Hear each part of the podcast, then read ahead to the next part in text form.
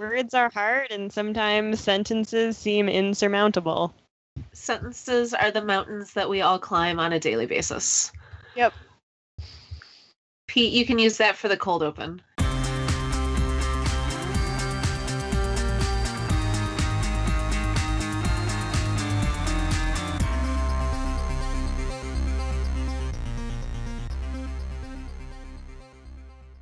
Good evening, everybody, and welcome to Did You Do Your Homework, the pop culture podcast that connects popular media to academic ideas. I, as always, am one of your delightful co hosts, Martha Sullivan, and today I am a, well, today and most days, I am a comics connoisseur. I am joined today by my regular co host. Uh, I am Pete Romberg. I'm a proud member of House Ravenclaw. And Martha, I must ask, what makes today different than other days vis a vis your comics connoisseuring? You are so nice to ask me that because you know exactly what I want to be talking about right now. Also, I'm going to a Seder tomorrow, and one of the questions is why is tonight unlike other nights? So, in, in the similar vein, I get to do this. Oh, okay. Uh, well, today was the first day of the Chicago Comics and Entertainment Expo, C2E2, which is my very favorite convention that I get to go to every year. Uh, it is also the convention I get to go to that is professionally relevant for me. So my job pays for my admission to go and talk to people who make comics all day. Nice. Uh, I had a delightful time. I walked a lot, and I have two more days uh, to go to panels and spend too much money and meet all of the people who make the comics that I get to enjoy all of the time. Uh, I, I just want to shout out that earlier tonight I completely guessed what C2E2 stood for, and I was 100% right. So go me. I can figure out what I C and E stand for related to Chicago comics. I didn't know it was a secret. I just didn't know. I was like, I know what C2E2 is. And other people were like, what is that? And I'm like, uh, probably stands for something. Today, we are joined by a very special guest, a friend of the show and friend of mine in real life, Caitlin Hofert. Welcome to the podcast, Caitlin. How are you doing tonight? I'm doing well, thank you. Thank you for having me. We are very excited to have you on the show. Uh, Caitlin, why don't you tell our listeners a little bit about yourself and what you do? I work as a private tutor with elementary school students doing one on one tutoring in reading, writing, and math. And I am also a volunteer and associate board member at Sarah's Inn, which is a local domestic violence prevention and education group in Oak Park. Hmm. Uh, Caitlin is going to be a little bit of our resident expert tonight for our main topic when we will be talking about toxic masculinity. Um, but before we get into the heavier side of the discussion, it is, as usual, time for us as your host to present you, our listener, with our pop culture credentials. This is the very last piece of media that we consumed, laid bare for your uh, listening amusement or uh, commiseration, because I bet some of you out there enjoy the same things we do. Uh, and these are presented to you without uh, editing or second guessing for guilty pleasure content. Uh, Pete, why don't you lead us off? Because I am actually very excited to hear the story you're about to tell us. All right. Uh, so I am literally just coming back from a pop-up bar uh, in a suburb, the, the town literally just south of Milwaukee called Cudahy. Um, it is a Harry Potter themed pop-up bar, and tonight was Ravenclaw night. And I self-identify as Ravenclaw, except apparently sometime between when they first posted their Facebook uh, event about this being a, it was like a two-week long Harry Potter themed pop up bar, and now they clearly got hit by some sort of cease and desist letter because now what I actually went to was a wizard themed pop up bar, and tonight was House Raven Blue and White Night. Um, and they also had House Lion Red and Gold Knight, and House Snake Green and Silver Knight, uh, House Badger, Yellow and Black Knight.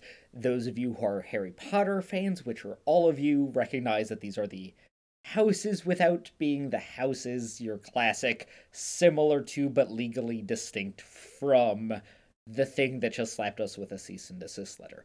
Uh, that being said, it was a great time. Um, they decked the whole thing out. They clearly put a lot of time and effort into decking it out.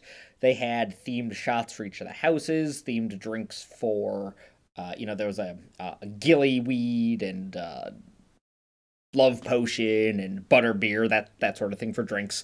Um, yeah, it was a lot of fun. I'm a little disappointed that they didn't take the opportunity to, to come up with like truly bananas alternative house names. So I've been calling this um Rook Talon Night uh at the Cow Bubo's Academy for Warlocks and Sorceresses because I'm leaning really hard into this similar to but legally distinct from idea. Um so yeah, in in one way I agree with you that I'm sad that they didn't do that, but on the other hand, it was slamming packed. Everybody knew what was going on um, which might not oh, have been the no, case I'm if not... they had done like House, you know, R- Rook Talon or whatever. Well, well, yes, I think the names the names they chose are less witty than they could have been, but I'm assuming they were aiming for, you know, the masses. We want, you know, they don't want anyone to be confused I, I about mean, what they're talking about. When I say this place decked it out, I mean like they literally had a smashed car with a Whomping Willow that when you pressed the button actually whomped it, like whomped the oh, car, wow. like set up above the dance floor. So like it was decked out in a distinctly specific intellectual property kind of vibe. um so yeah. Good time. Excellent.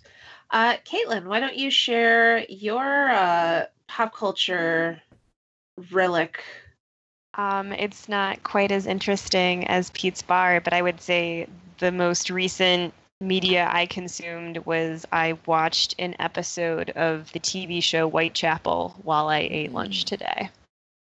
It's on it's on Hulu. It's a it's a, it's a British BBC crime show. Is that the one with David Tennant?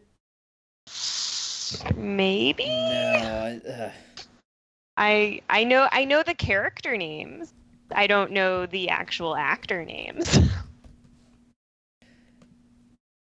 What's it? What? It's so it sounds like a Jack the Ripper type deal. What is it about? Is it like a like a CSI murder mystery kind of deal? It is, but it's it's it's very British.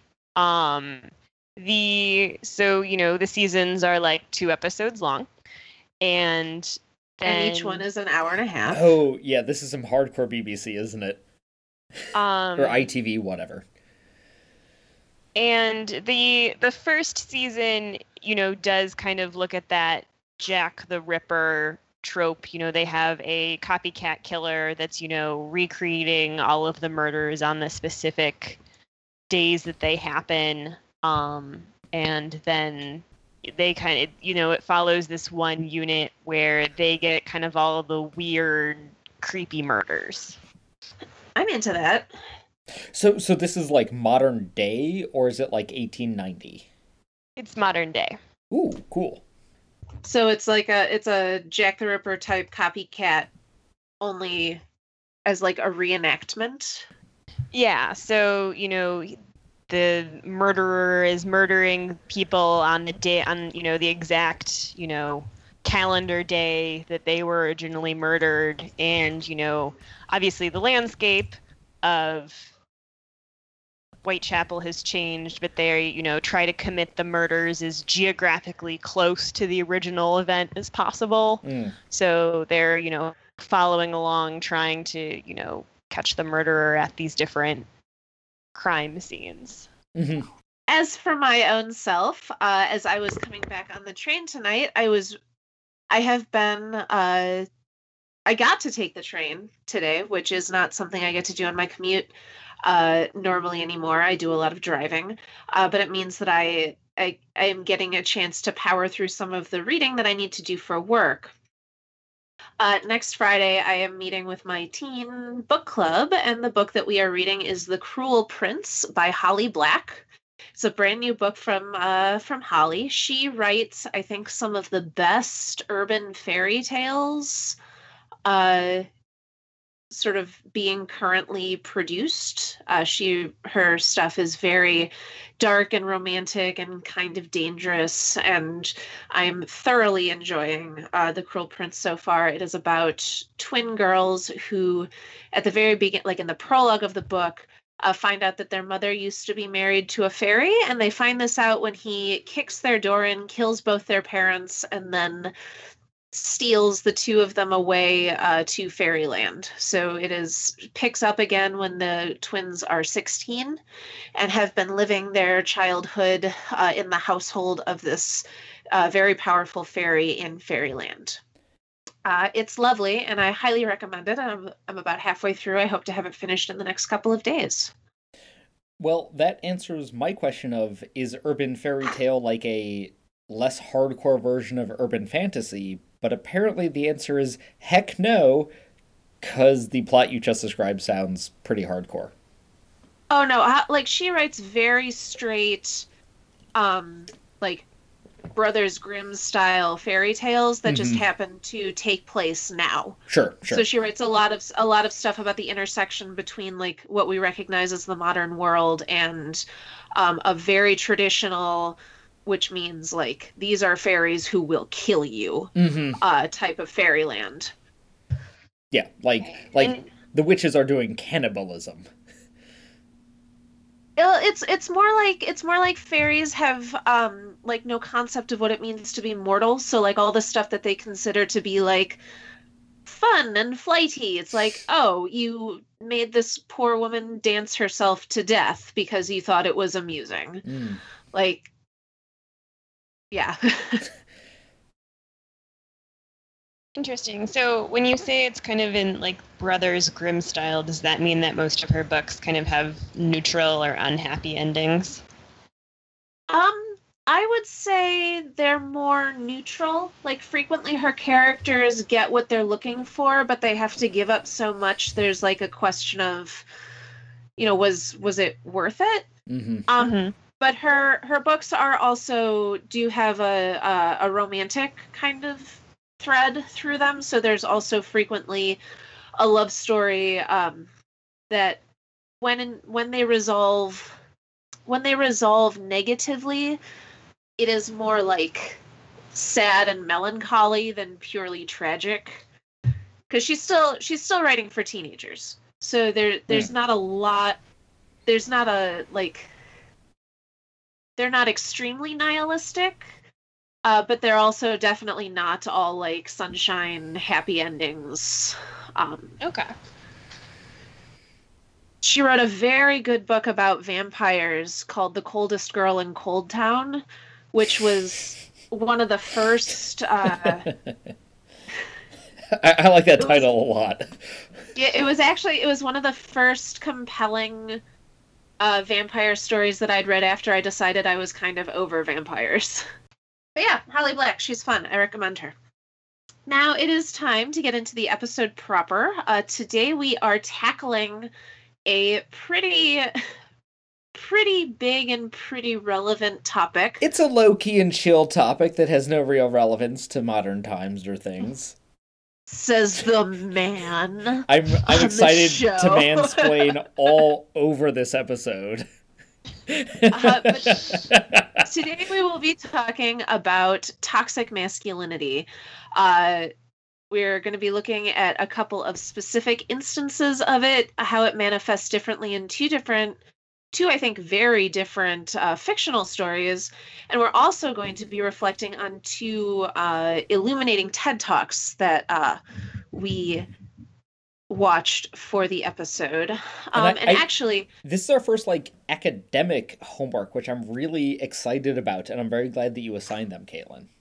Oh, yeah. thank you. They were both of those podcasts were actually part of the 40 hour training I did in order to volunteer at Sarah's Inn uh, their crisis line.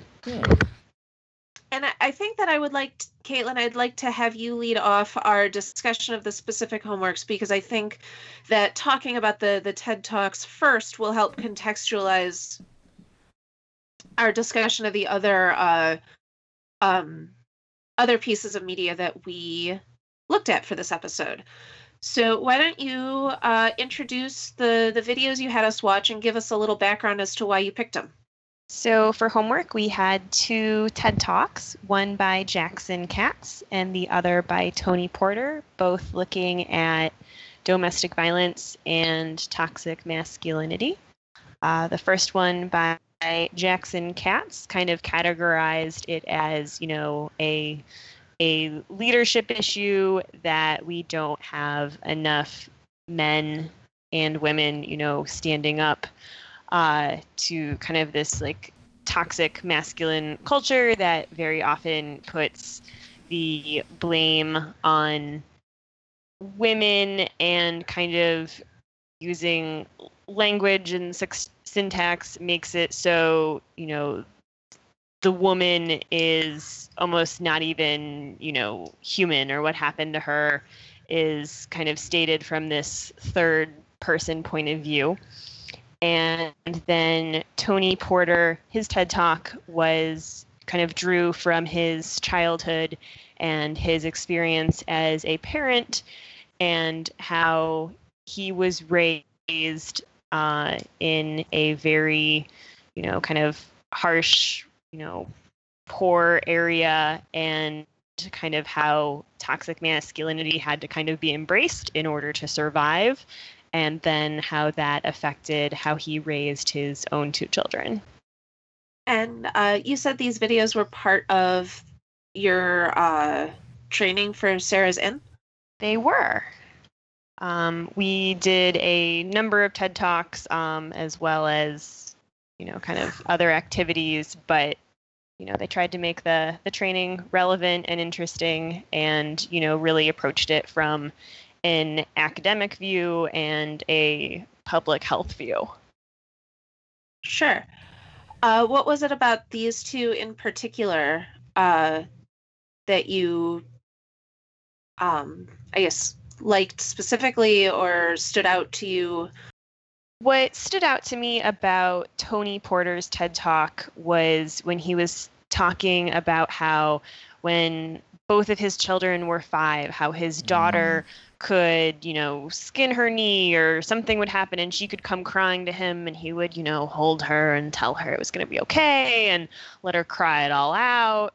But when his son was the exact same age and came, you know, crying to him and was upset about something, how Tony Porter, you know, screamed at him and told him to go to his room and stop crying and that he could come back and talk to him when he was not crying like a man. Um, so these are two children, different genders, but they're both the same age. They're in the same developmental period where, you know, crying and seeking parental acceptance and love and reassurance, like there's that same drive regardless of the gender of the child but how Tony Porter reacted very differently depending on whether it was his son or his daughter. And uh, Jackson Katz, I thought his TED Talk was very interesting because I had never heard uh, toxic masculinity and or domestic violence framed as a leadership issue. So I just thought that was a hmm. very interesting take on it. Hmm the part of uh, Katz's that I really appreciated was how he leads off with the language framing mm-hmm. and just um, because I think that we see a lot of that. Uh, you know, the the phrase victim blaming comes up a lot uh, because that's sort of the tendency to frame these issues like, oh well, you know this what was she wearing? Like what was you know not not even just um in terms of the the victim um you know what they were doing but also like changing the changing the sentence structure from active voice to passive voice. Like it's not it, it's not it just victim blaming it's abuser eraser Like like you Yeah. you you construct the language such that there is only a victim and an action and no victimizer. Yeah, so I thought that that was um, I appreciated that he led off with that because I think that that's a really uh, it is a terrible tendency. It is a terrible tendency that our culture has to frame these issues that way. Uh, and I I appreciated that he called them out like that. I'll tell you the point at which he lost me a little bit in his talk was when he started was when he started um, phrasing like why men should care about this issue by like you have women in your life and i really Yeah. hate it Yep. when speakers do that um, because that feels like another way of re it, it feels like another version of what he is talking about with the the language issue um, Oh, that you should care that you know they're human beings. That it doesn't matter if they're women. Right. A fellow human being who shares this planet with you. Right, like it doesn't Right. matter if it's like my mother or my like fiance or my I don't have a sister, whatever, sister in law, whatever. It's like that doesn't matter. It's another person. Gender regardless. and and it almost is still reinforcing the issue that I think that he's talking about when he's when he's reframing this as um you know it's not like by saying it's a it's a woman's issue then we almost then we absolve the the part that men play in that and by by needing to contextualize it as like oh well you have a mother or you have sisters it feels like we're still centering like it's still a woman's issue and we're still um erasing the responsibility that men have by keeping it framed in that way i don't know i feel like i'm not um I I verbalizing this very well I completely agree. Um, I think like the first half of his talk, I was very into. I like the idea of like it's not a women's issue in the same way that like gay rights isn't a gay issue; it's a human issue. Um, same with this like domestic violence, quote unquote, women's issues aren't that they're like human issues uh, that we need to solve as people. Um, his language diagramming I was super into, but also as someone who does that kind of as a job, like to like edit people's work, I hate the passive voice most of the time, so I was already on board with his like, yeah, don't make it passive, make it active. Like, don't erase the victim because also that's bad writing. Um on top of everything else.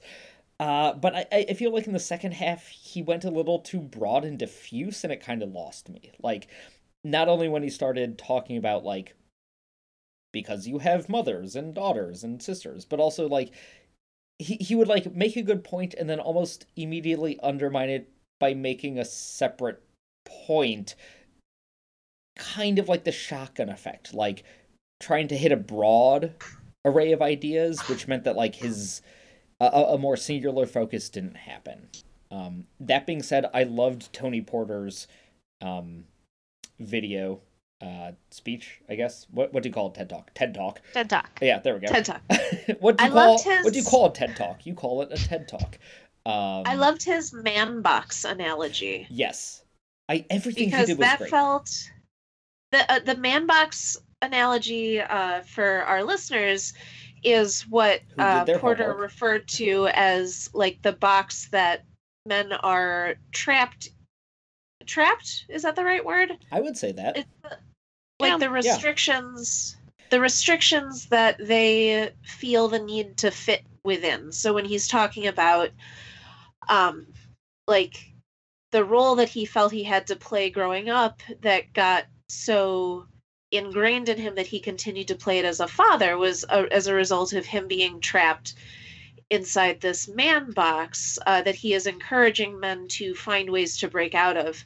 Uh, and that analogy felt very apropos considering our other uh, homework that we're going to be talking about tonight. that that idea seems to me like the very touchstone of toxic masculinity which is like as a man you need to be tough and like serious and a provider which on the surface feels good but on the when you delve down you're like oh that's also problematic. Um and like you know heterosexual. He, he had a whole list on it. Like but it's like some elements might appear positive, some elements appear on the surface very negative, but all of the elements when you dig down on, you're like, oh, those are all of them confining and problematic in one way or another. Um, and I think they all kind of form a, cornerstone to toxic masculinity, and various elements will crop up in our other two homeworks. Yeah, As Martha just, literally just said.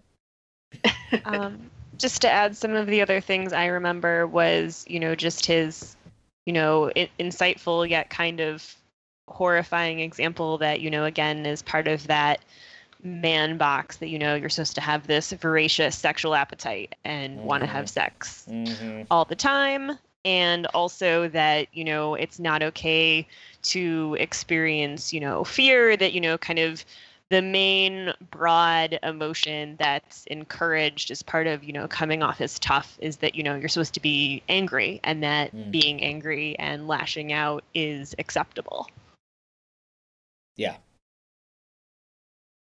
It was it Yeah, was a really good TED talk. It was phenomenal. He had some pretty rough stories that I thought he was very brave for sharing with us. Yeah. Yeah. Um, Pete, I would like you to go next uh, for talking about homework. Sure. Um, because I chronologically yours comes next. Well, man, I'm I'm seeing in the notes that you said this first aired in 1999, which you Correct. followed up with by saying it's almost 20 years ago, and I don't believe you. Uh, that was like that is what IMDb says. that was 10 years ago, wasn't it? 1999. That was 10. No, Well- because as as Bill keeps reminding me, the '90s were 20 years ago. Yeah. Well- pete born in 1997 can drink at bars now I just don't believe that. anyway, I assigned. Tell us about The Sopranos, Peter. I assigned uh, the first episode of The Sopranos. Um, I assigned this for a couple reasons. The first uh, and the most flippant reason, which I didn't think of until later, is that Tony is in the waste management consultant business, which is toxic masculinity. Um, no. so the, the real reasons I assigned this were that um I I do think that like The Sopranos inarguably kicked off the golden age of television, which ties into our topic for next episode, which is going to be anti-heroes, I think. Um, but also so many elements of like golden age TV deal with toxic masculinity as like a more positive element. And here I'm thinking things like Breaking Bad, half the things you'll find on Netflix. Um, or or similar shows have th- like The Walking Dead.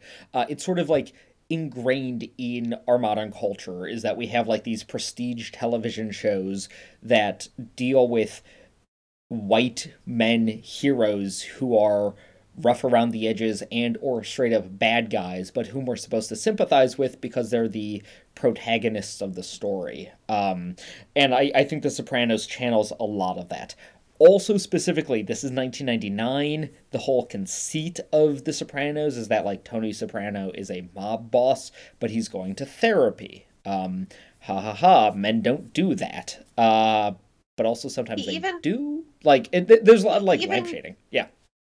He even gives a speech about how like where the strong but silent type yeah. ex- example of masculinity go in our pop culture and I was kind of like, really? Do we want to get this on the nose on the nose?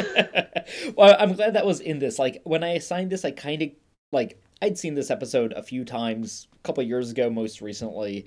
Uh, couldn't remember exactly what was in this episode versus like other ones, but I wanted a good um pilot episode rather than like season two, episode three. Um, so I'm glad that this did kind of hit everything on the nose as well as it did. I had never seen The Sopranos before. I, I, I should say sorry before you, you finish that one up. I've never finished The Sopranos. Uh, I've always gotten through like season three and then kind of faded out. So th- th- there's my you know undercutting my own credentials. This was the first time I had ever experienced it. And I am resentful of how much I enjoyed it. I so want to hear the explanation behind this. Okay, so I typically avoid TV shows that feature those kind of white male anti-hero types because You're Breaking Bad, you're Walking Dead's. I well, I watched Walking Dead for a while until it got boring. Mhm. Um, but I've never watched Breaking Bad. I've never watched Dexter. Mm. I don't want to watch shows that ask me to empathize with and root for people that are bad. hmm And I understand that the point of this show is that like you have to like Tony otherwise it doesn't work. Right. but I'm watching it going I am very charmed by this man. He kills people. Mm-hmm. Yep. James Gandolfini is a really good actor, R.I.P. and I don't it's I don't appreciate the storytelling convention of we're going to make you sympathize with our terrible broken hero because we need you like when he starts doing really bad things we need you to still be on his side like no he's still going to be doing really bad things This might be an impossible or unfair question, but do you think you'd feel differently if, like, every prestige television show for the past 20 years hasn't been doing that? Like, if, if this were, like, the only show that was doing that, do you think you'd feel differently? absolutely Okay. Like there it, there is absolutely a sense of like ugh another old white guy who is Mhm. breaking the law to you know for whatever reason and like And, and, it and is that, that's why I'm I wanted to assign this, because this was, like, the, the patient zero of the last 20 years of these kinds of shows. But I at least liked what I liked about the episode was, you know, when he, you know, the impetus for him going to therapy was these panic attacks that you can kind of see that like this is what happens when, you know, you have your man box and Hmm. no one no one does anything to intervene in your life that you know th- there's so much stress and so much pressure that has built up of like oh you know you're this mob boss. These are all these different boxes that you have to check and all these different roles you have to play that you know it gets to the point where you know like mentally and psychologically he just he can't do it. You, you like that it showed the consequences. yes. Mm-hmm. that Well, you and I- oh sorry go ahead. No finish your thought oh i just liked that it showed that you know yeah that you know on his mental health like you know this man box like you know these are some of the repercussions. And this is how it plays out in this mob boss's life. Well and i really loved his therapist. Melfi, I- I so good. yes um so she's a, a woman doctor which i think is great. Uh, and she's also you know very on the side of like it helps to talk about your feelings. And i i appreciated that that the show is clearly showing therapy well not clearly i guess it could take a turn i hope it doesn't um but is showing therapy in a helpful and productive light. So it's on the side it seems to be on the side of these like hardcore masculine rules that Tony follows are flawed. Like the show is making a point that like this is not healthy for you to not talk about your or like not feel things or not accept what you're feeling. Uh, so I do appreciate that, and I'm I, I will be real. I will probably continue to watch it because I'm finding it very engaging. I'm just sitting here a little cross-armed and sulky that I am finding it engaging. James Gandolfini, stop being so good. Ugh. Lorraine it's Bracco, hurting, stop it's being hurting so my good. brand, Pete. It's hurting. well, and, and so that being said, like talking about toxic masculinity, there's a scene near the end of the episode where Tony's wife is like, you know, like, oh, like he he comes clean to her that he's seeing a therapist, and it's a big emotional moment. He's like, I gotta confess, and she's like, Who are you cheating on me with now? He's like, No, I'm taking Prozac, and she's like, Oh, I'm so happy. Um, but she's like, Your therapist, what do you say about this? And and Tony's like, huh? He's like, your therapist, what do you say? And he's just like, oh yeah, he totally said this, that, the other, um, because he's a bad person. Um, but like, she, like, his wife is just assuming that the therapist is a man. Um, and then like Tony being Tony isn't gonna actually like correct her assumption there. Um, and that assumption is interesting because the show has positioned the male characters to be these like very macho um eh forget about it gabagoo right and I, I understand that that's like i understand that that's because we're looking at predominantly male characters that are part of this new york mob um jersey. but it is interesting that his wife would assume that somebody in his life who is predominantly there to talk about his feelings would be male. And I assume the show does that so that we can have this bit of misunderstanding and that eventually she'll find out that Dr. Melfi is a woman and then that will be a whole thing because oh, this is dramatic TV. I, I read that um, as entirely like she assumed that a doctor would be a man. Like I, I didn't even go into the doctor talking about your feelings, just the like you're a professional or a even a medical professional, so therefore you must be a male. Oh, that could be it too. Yeah, that's I mean, really like, interesting because I. Oh, sorry. No, I, I, thought the same thing that it was interesting that she assumed it was a man because I was thinking, you know, yeah, most therapists are women, women, but yeah, that's I never even it occurred. It didn't occur to me to think about it from the perspective of oh, most medical professionals or you know when you think of like doctor doctors are men. Um, so yeah, I wanted to start with Pete before I got into my homework because I still think that The Sopranos, you know, even though it's it's making a, a statement about how it's actually good to talk about your feelings, Tony is still a character that we are meant to sympathize with and is positioned as the hero of this show. Uh, so in some ways the the very like masculine uh character traits are things that we are meant to uh it glorifies them in a way. Yeah. Yeah. Yeah, be charmed uh, by. That's a good way to put it. Unlike the book that I made you both read. uh, so I assigned a YA novel, as is my wont, uh, titled Devils Within by S. F. Henson. Uh, this book came out in 2017, I think end of last year.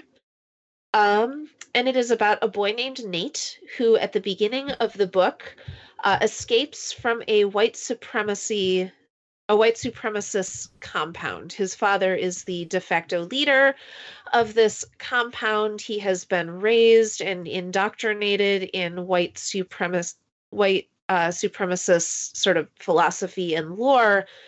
Uh, he has been heavily abused as a child.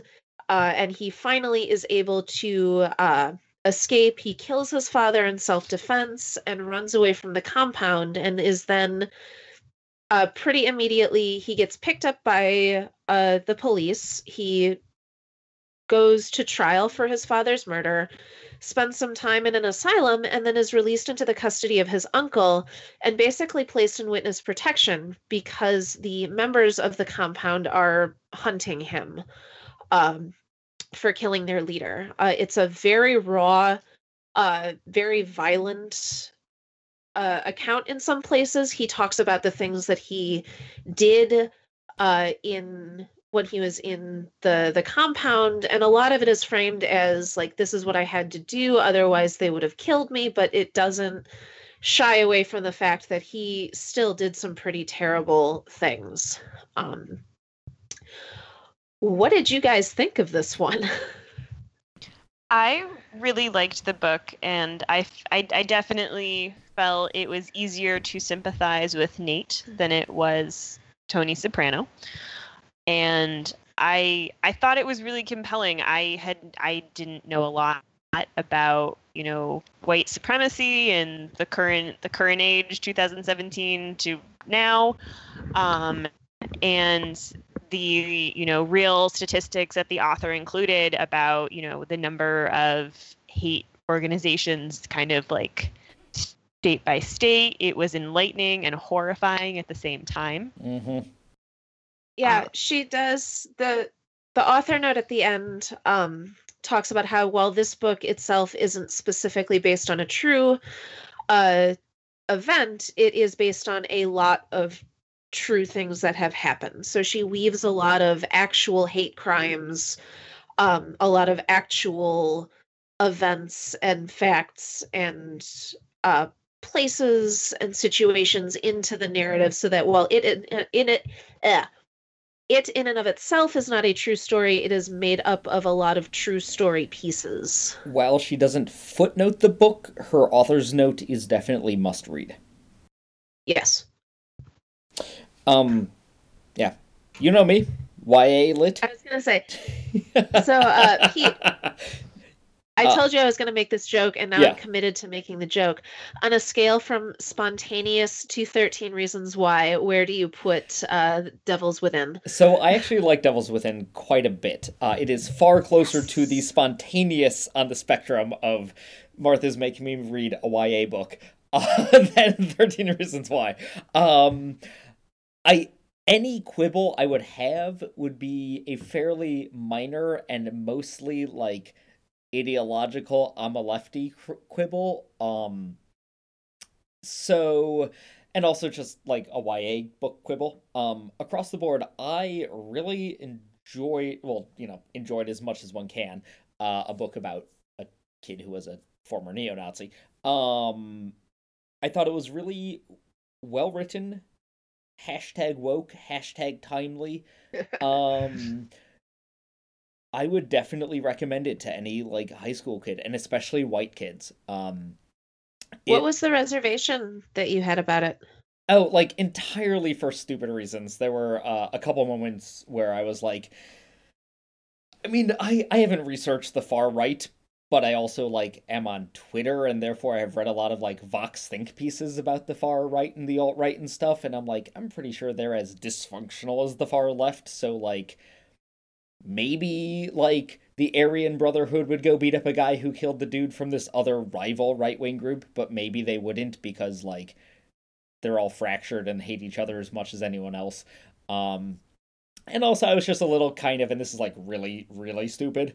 Uh unhappy that he called them the Nazi Socialist Party because I'm like, socialist is in the Nazi part, and now you're just sort of underlining the socialist part for no good reason. Uh, like I said, stupid minor quibbles. I don't even. Re- Does Nate call them that? Yeah, repeatedly. They're yeah. they, they're the capital that, Nazi, I mean, capital Socialist, capital Party. This is a Pete specific issue. Well, and that has to be. I mean, Nate would only call them that because they called themselves that. Yes, but it's a made up so, uh, right wing group. So the author chose to call them that.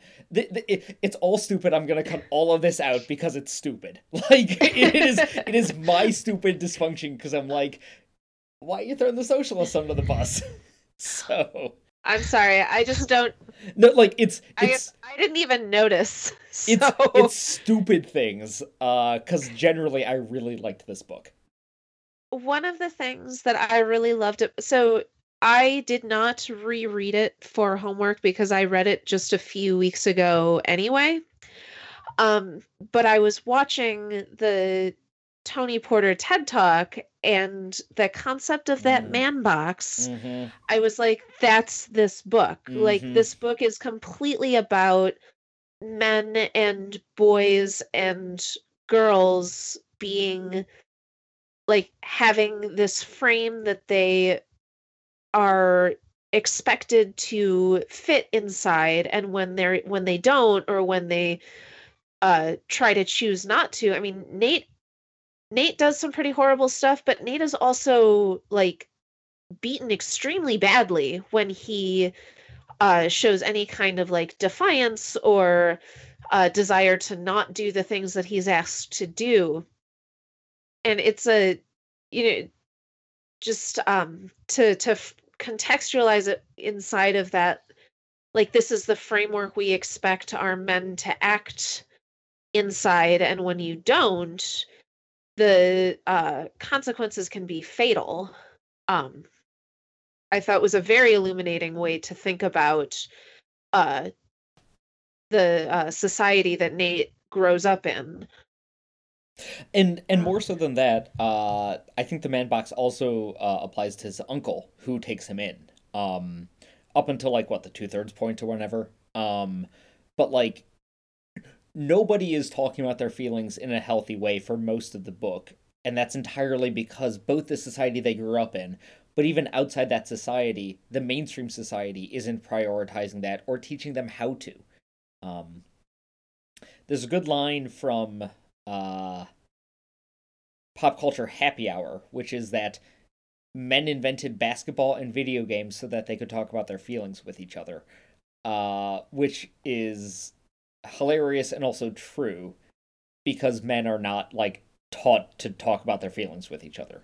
Um, and that yeah, I saw a quote on Twitter the other day, just real fast, Pete. Mhm. That was the longest con men have ever pulled. Is that is trying to convince us all that sports is not about feelings. right, right. But like, like Uh. bo- both inside their Nazi society and then also outside of it, Nate and his uncle are not like prepared to have the discussions they need to be having in order to like move forward with each other. Yeah, Nate spends a lot of the book uh, assuming feelings on behalf of his uncle that are sort of the product of how he feels about himself and how other men have treated him. Um, and also because his uncle is bad at feelings. So, you know, you don't really blame Nate for feeling like his uncle hates him for most of the book. Uh, his uncle doesn't hate him specifically. He hates a lot of what Nate kind of represents or used to represent. But yeah, nobody talks about it in a healthy way. And it takes most of the book for that to be resolved. And also, honestly, like his uncle's girlfriend to be like, "Yo, figure this out." Can can I just say how much I really loved the scene? So his uncle's girlfriend is Asian, and there is a lot of very uncomfortable uh, internal moments that Nate has when he is actively trying to shift the language that his brain thinks in Mm-hmm. because I, I he's loved been all those bits. They were like really Yes. potent.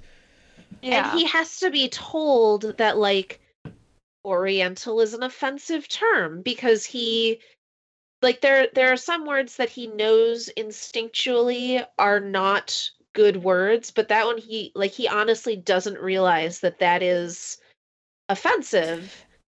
And and, And, did, I mean when like, he's told when he's told he makes the the conscious effort to shift it from his vocabulary, but just you know his internal monologue moments when he's like i can't say that. I know that's wrong. I know that's my conditioning. And like you can see his brain make those shifts that i Mhm. thought was very well done I also really enjoyed just the author's description when he was first going to a public high school. Like, you know, like he had never had a backpack and had to go to different classes before. And I kind of just, you know, throughout reading that, imagined him as, you know, like this deer in the headlights who inside is terrified, but he, you know, his first you know he has very antagonistic relationships with several other students in the beginning. And you know he's trying to come off and make a good impression but you know his gut conditioning because of how he was raised is be like oh like i'm to make this person like scared of me or i'm not to apologize for you know slamming a door into your face and giving you like a bloody nose so i thought that was that was very interesting where his his internal dialogue you know he felt bad and he wanted to fit in and he just wanted to make friends. But still in his first experiences with people he's like he still comes off as you know like this you know like tough you know juvie kid that you know matches up with the little blurb that the school receives about him. Be- because he literally doesn't know how to fit in because his entire upbringing reasonably up to that point has been in a neo-nazi compound. So it's you know like he's only used to violence and threats of violence. And so the idea that like and, and people like lying and manipulating. So the idea that like that's not what's happening is not something that he's ready to deal with. It, it, it it's a lot of good trauma. I mean like not good trauma but like it's a good book about trauma um i also want to say i also want to say just real fast that i don't think the book ever uses nate to uh rehabilitate the rest of the neo-nazi group. Like i never got the no sense they're that all this bad was guys. Yeah, I never got the sense that this was like a you know they're all misunderstood people who were just raised this way and can be like reformed if we try hard enough. Like no nate is very specifically different from Un- so the adults the adults that he grows up with. Right so like i, I don't disagree with you. Like I, I i completely agree that it's not rehabilitating anyone who's not trying to re- rehabilitate themselves. Um you know his uncle kelsey whatever like they're all trying to leave and rehabilitate themselves.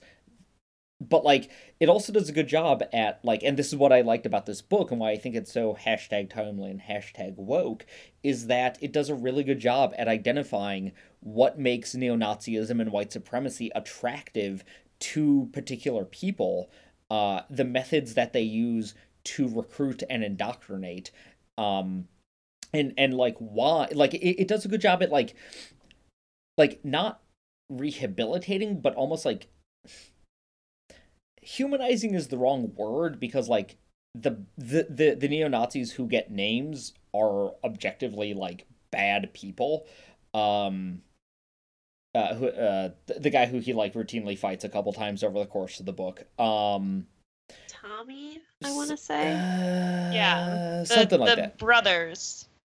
There's like the two brothers and then there's like the other dude that he knifed as a kid and, and whatever. But like so so they're all like clearly like bad guys uh across the board. But like in general it does a good job at like i don't want to use the word humanizing but like explaining why someone would like find this appealing while simultaneously saying it's an abhorrent thing to find appealing. Like it it, it does a good job at straddling that line it is understanding without empathy Yes, fantastic phrasing.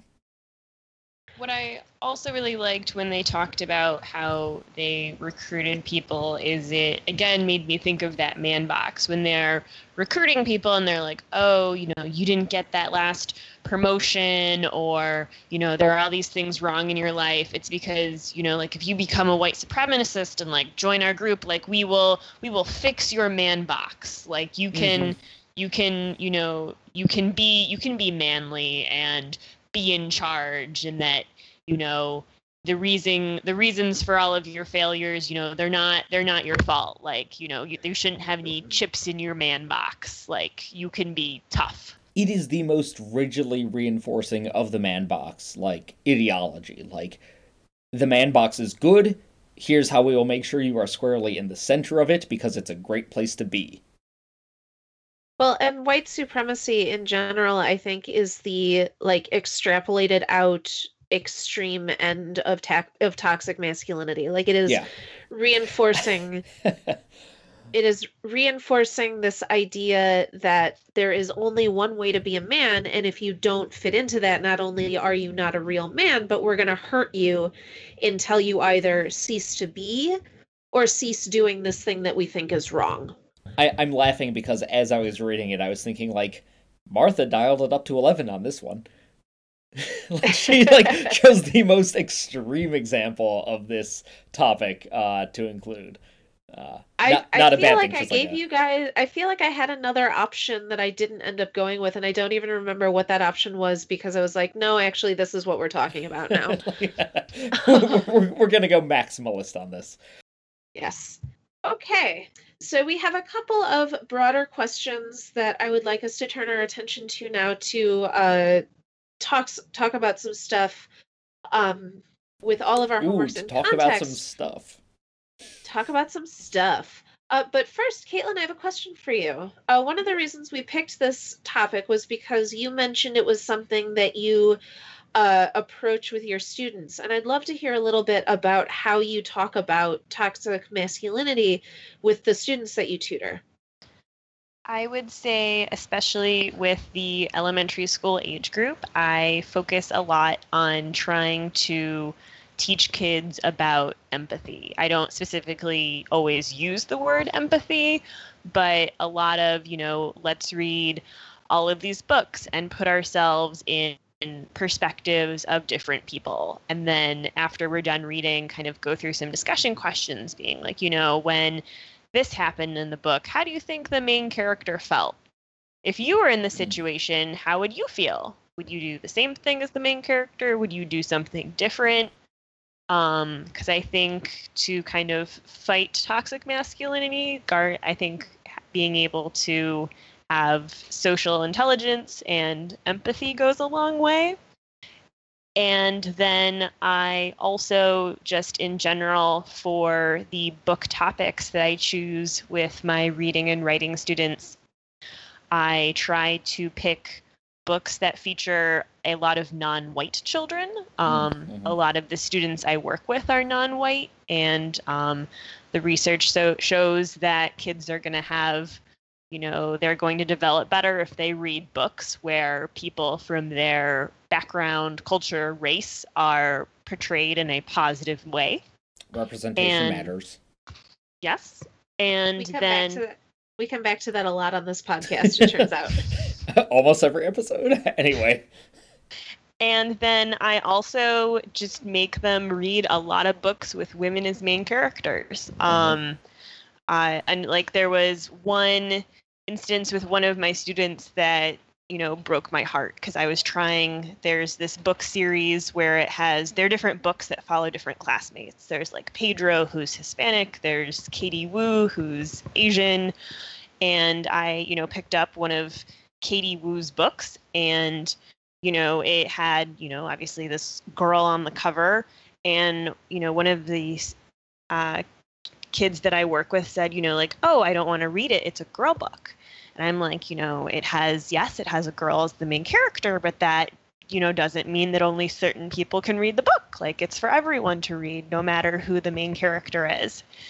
And, you know, he he pushed back and eventually it got to the point where he said that you know like he had been told that it's okay for girls to like boy things but it's not okay for boys to like girl things hmm. and that kind of like broke my heart and i'm like oh no like okay okay we can we can we can fix this like we're going to read books where the covers are pink and purple and we're going to read lots of books about a variety of female characters and just try to you know undo some of that and realize that you know if a woman's the main character that doesn't mean that it's a girl book that doesn't limit the audience of who would find that story interesting and who would like it. I love that for so many reasons. I feel like that is very indicative of like the mainstream culture that we're in right now, which is that like girls are allowed to like boy things and are often praised for it. Um, you know, women in STEM, which is generally coded male, although it shouldn't be. Um, tomboys, that sort of thing. It's all like that's all very positive coding, whereas the flip side is very much still uh, radical. Uh, like to, to have to have boys like girl things is definitely far more radical than girls liking boy things. Well, and I work with an audience uh, that is a little bit older than your students, Caitlin. I work mostly with teenagers uh, and teenager parents, uh, and I even at even at the older ages, I still get parents coming in saying like, "I need a book for my son." Uh, oh, he won't read, like he won't read books about girls, and I'm kind of like, well, except I bet he's read The Hunger Games. Like, sure. I I still get people who come in and are like, well, I need a book that my, and it's always it's always, um, boys like the concern is always with like I need a book that my boy will be interested in and it can't be like a, it can't be a quote unquote girl book which in YA lit especially means like no romance uh doesn't feature a girl is probably about sports. And it drives me nuts cuz there's no good reason for it. Did you guys see um McSweeney's had a thing uh, with um, Ready Player One coming out, which is an entire separate conversation. Ready Player Two. I do mean Ready Player Two. uh, so the entire conceit is like, what if Ready Player One was written about all like the girl centric things from the '80s and '90s? Uh, it was hilarious, but also a lot of the references were lost on me because, like, I never read American Girl Dolls. I'm not going to. I would not have been interested in it as a kid. Um, and I like history. Like, in many ways, it should have been up my alley because, like, oh, here's some historical fiction. I'm into that. But also, it was coded so heavily female um, that I, I never, ever would have even thought of picking it up.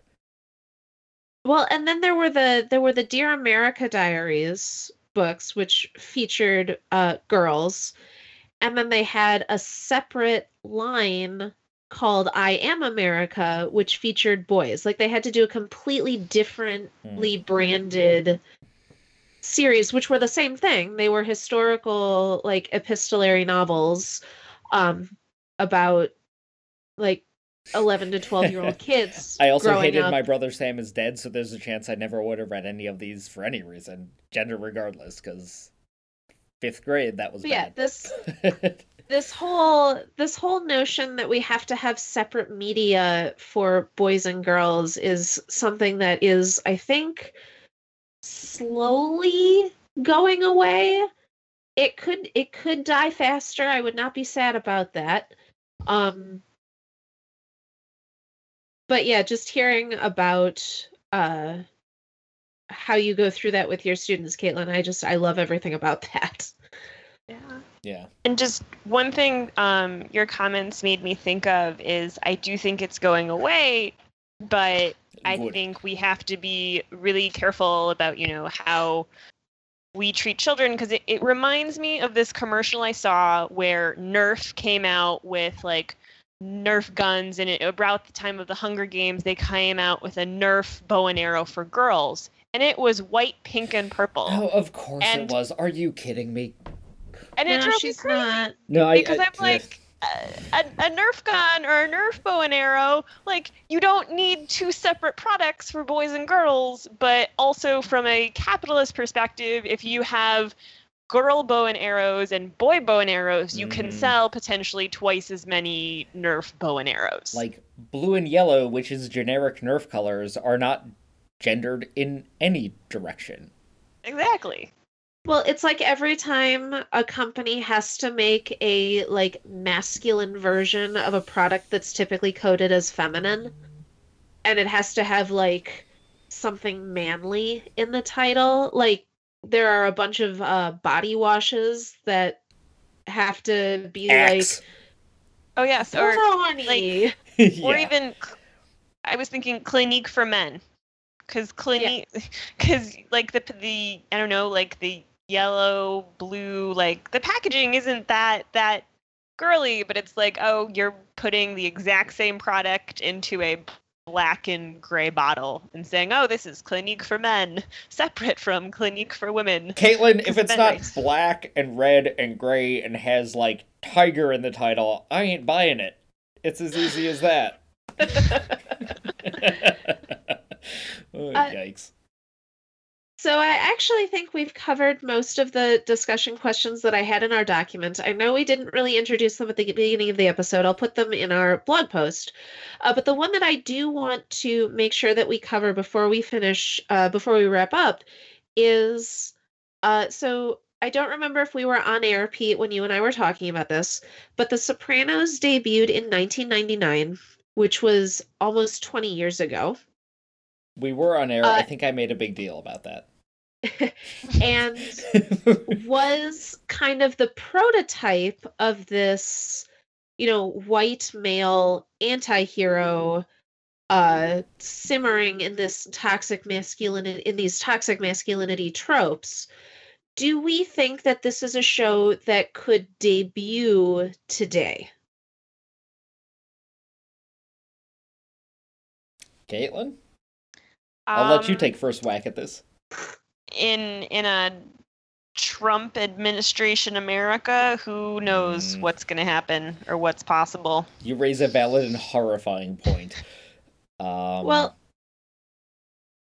and I think that while while I think that TV is shifting towards a more diverse base of stories and characters, you know, again, slowly but surely, Uh, I think the answer is yes. I don't think that we as a culture have lost our fascination for this kind of character. I think that Mad Men and Breaking Bad and uh, Walking Dead, which is the only one of the three shows I just listed that is still uh, going on, you know, I think, and to a certain extent, a lot of like the Marvel shows on Netflix kind of continue to espouse these ideas. Well, and, and for me, um, I just got back into Peaky Blinders, and like that is totally this just set in the 20s and without the you know nuance well and that's actually and I, I, love peaky question. blinders but like yikes that's an interesting question because do we think the historical context makes it more acceptable i i think it in some ways it might give it a pass but the fact that we're like we're greenlighting five seasons of it means that we're still like you know like boardwalk empire same sort of thing. It's like i i get why this story set in the 20s is focusing around the men doing these things and not the women but like it's still a show that we're fascinated by and that netflix or hbo or whomever is greenlighting for five six seven uh, seasons i think if it's done well i think it can be slightly more maybe acceptable is the right word don't get um, me wrong i like uh, both peaky blinders and boardwalk empire so well, another less famous TV show that pops into my mind. It's a Canadian uh, crime show called Murdoch Mysteries. It's set in the late 1800s, and there is a lot of, you know, like, like blatant sexism and like, oh, you know, your wife shouldn't be working, be a man and stop drinking during the day and go find a job. But at Which, the like, same legitimate time, point. Yeah, but one of the really interesting things is in the, I think in the first couple episodes, the main detective, Detective Murdoch, who is Catholic, is denied a promotion because he is Catholic. Mm. And, you know, his superior can be heard saying, you know, like Toronto is a Protestant town. So, yes, there is a lot of blatant sexism, but they are at least consistent where they are trying to depict Toronto in 1895 as accurately as possible. So there's also persecution of Catholics, persecution of Irish people. Um, so I really appreciate that it's like, okay, we're going to be as historically accurate as possible, but do it in a way where we are showing kind of like the the pitfalls and why this, you know, is like a bad bad way of thinking that it's good that we are you know to some degree past it now yeah i i kind of think like on the one hand it gives it a pass in the sense that like it's accurate to depict it that way so you should but then it just comes back to like what are the stories that we're choosing to tell and that are selling um because that mm-hmm. in it, in itself is telling like this story should get a pass but it's the fifth story of this type that we're you know telling for five seasons in a row, uh, which is in and of itself, maybe we start questioning that.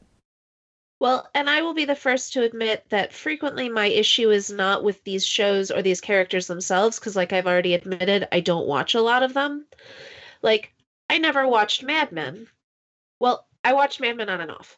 Um, and I, I think that the show thinks that Don Draper is a bad person. The problem that I have is then with the audience that idolizes him. I, I think Breaking Bad is an even better example of this because, like, as the show goes on, Walter White goes from a sympathetic anti hero Shades of Grey guy to an actual straight up villain. And too many people watching that show got into season five of Breaking Bad and were still like, Walter White's the best. And it's like, whoa, hold on. Have you been watching the last five episodes, like seasons? He got bad. He broke bad. Uh, and you're not supposed to like him anymore, but he's the protagonist, so you, you know, kind of do. Well, and I don't know if either of you watch Rick and Morty. Uh, yep. But yep. this is a problem that that show has as well because Rick is a broken human being. Like, I do not think the show at any point wants you to think that Rick is like an aspirational character. Well, and Martha, we both, we talked on Twitter that we both like Rick and Morty, but we don't like Rick and Morty fans.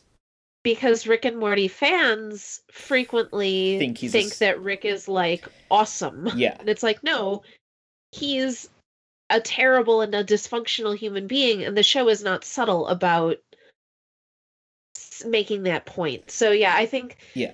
the problem is less the shows themselves and more the people who are still willing to deify these characters. Well, do you think the you know how people deify you know those characters is it because they are simply portrayed as the protagonist on the show that most people will you know be like okay I like this character I'm giving them the benefit of the doubt because they're a protagonist or because of how the you know protagonist's behavior resonates with you know something inside that viewer I think it's a I think a little bit of both. both. I think- I also think part of it is that these are still qualities that our society values in some way.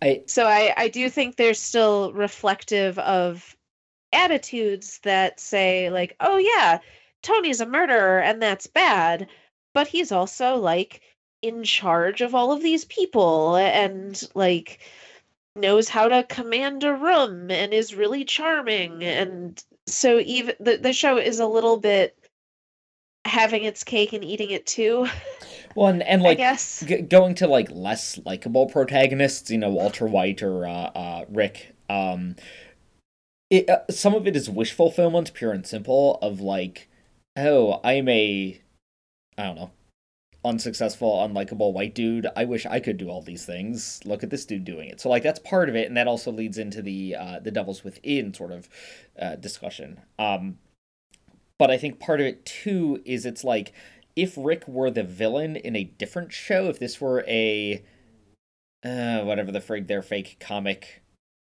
thing was, Vindicators? Vindicators, The like- Vindicators? right? If it was the Vindicators TV show and it was an episode where they had to stop the evil madman Rick, uh, he would definitely be an enjoyable but horrible villain that no one would be rooting for, but people would be like fascinated by. So, like Caitlin, I think you're totally right that it's the fact that these people are protagonists, even if they're not like good people, they're still like the audience insert. Like we we the audience have invested time and emotional energy into their story, and so therefore we are going to give them the benefit of the doubt, or we're going to root for them, even while acknowledging that they're bad. I think that does have an important role to play. Um, I think it's really interesting that some like TV shows and movies and stuff do portray that. Like I think Breaking Bad is is phenomenal, a work of art. I think The Sopranos never finished it. I'm still gonna say it's it's fantastic. The Wire, amazing. Um, but like we're so saturated by it that that I think is problematic. Like, what are all these other stories that we're not telling in exchange for another generic story of a broken white man who is a bad guy, but whom we're gonna celebrate because he's like interesting, quote unquote. Like, and that's what Yeah. frustrates me, and is is quintessential toxic masculinity because that's the only story we tell. Soapbox getting off from. Okay. Th- this- it- okay. that just also made me think from Rick and Morty of the character of Jerry. How even though Jerry is kind of portrayed as this weak, you know, kind of like in a lot of people, Rick and back Literally a Rick- spineless worm in one of the episodes.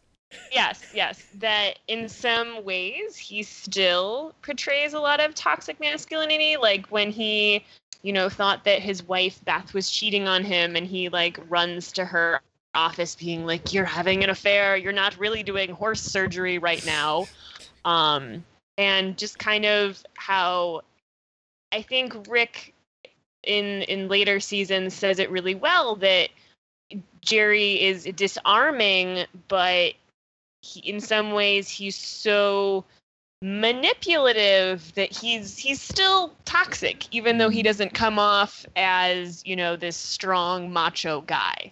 He does it just he does it a lot more on kind of like an emotional like guilt tripping like this is what you owe me. Like we originally you know had decided to like have our child and get married together in a way that you know kind of makes your skin crawl still He's a little bit more of the like Why don't women ever want nice guys? Mm, Mhm. mhm. We we all assigned more aggressive toxicity, but the nice guy syndrome is definitely a part of toxic masculine like culture. I don't know what you'd call it, but like Well, toxic goes back- masculinity.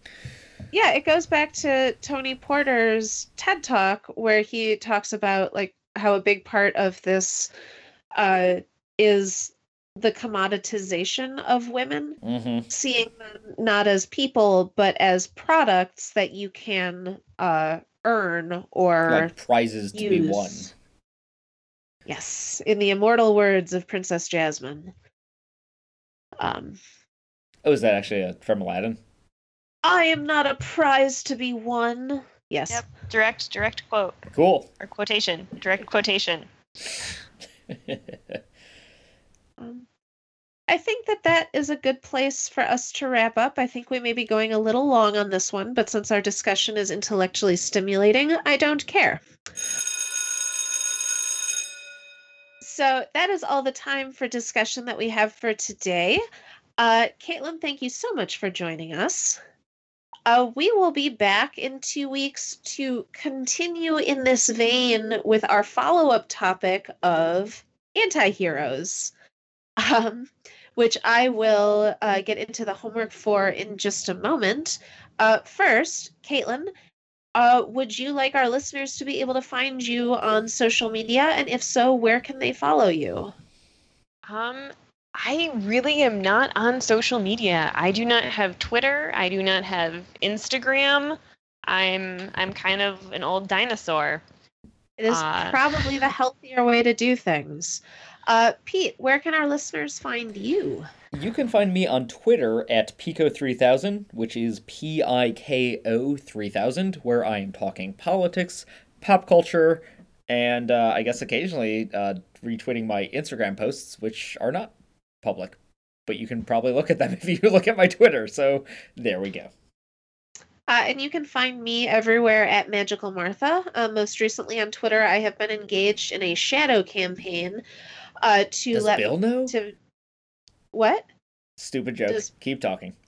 Oh, I was gonna say I'm trying to get my husband to let me adopt a third guinea pig.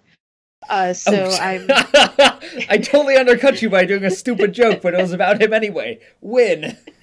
yes, there's a there's a lonely little girl at a PetSmart that I dearly want to bring home with me, so you can follow the adventures of whether or not uh, a third pig will be joining my household. Alternatively, if I- you live in the Chicagoland area and want a guinea pig, there's one available. Beat Martha to it. She's so sweet and she needs a friend. she makes me so sad. It makes me so sad to think about her because she is an adult guinea pig that got surrendered to a PetSmart, and the odds of her getting adopted soon are very low. But anyway, uh, you can follow the show uh, at homeworkpodcast.com. Uh, you can follow us on Twitter at DYDYH podcast. Uh, you can find us to listen to on iTunes, Stitcher, Google Play, basically wherever you find, uh, wherever you get your podcasts, we will Apparently- be there as well. They call it Apple Podcast these days. Uh, yeah, you know, so I've been it- told. Sure. The the app is the, the app is called iTunes in my dock, so Apple, like until you change that, it's gonna be iTunes. I have an iTunes account for this podcast, so that shows you how much I pay attention to what Apple is doing. Um, but yeah, tweet at us, leave us comments, uh, rate and review us on Apple Podcasts. Uh, any attention that you give this show will boost our profile, make it easier for other people to find us, and make it easier for other people to, to listen to us. Um, our topic for next week uh, as I have already said, will be anti heroes. Uh, we will be joined by friend of the show and my husband, Bill Sullivan. Future third guinea pig owner. We can only hope. the shadow campaign assigned- continues. Who has assigned us all the 2012 action movie masterpiece, Karl Urban helmed Dredd. Karl Urban chinned Dredd.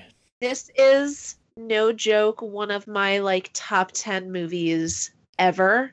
I'm very excited about talking about it with you guys. I love this movie too. I'm excited that he assigned it.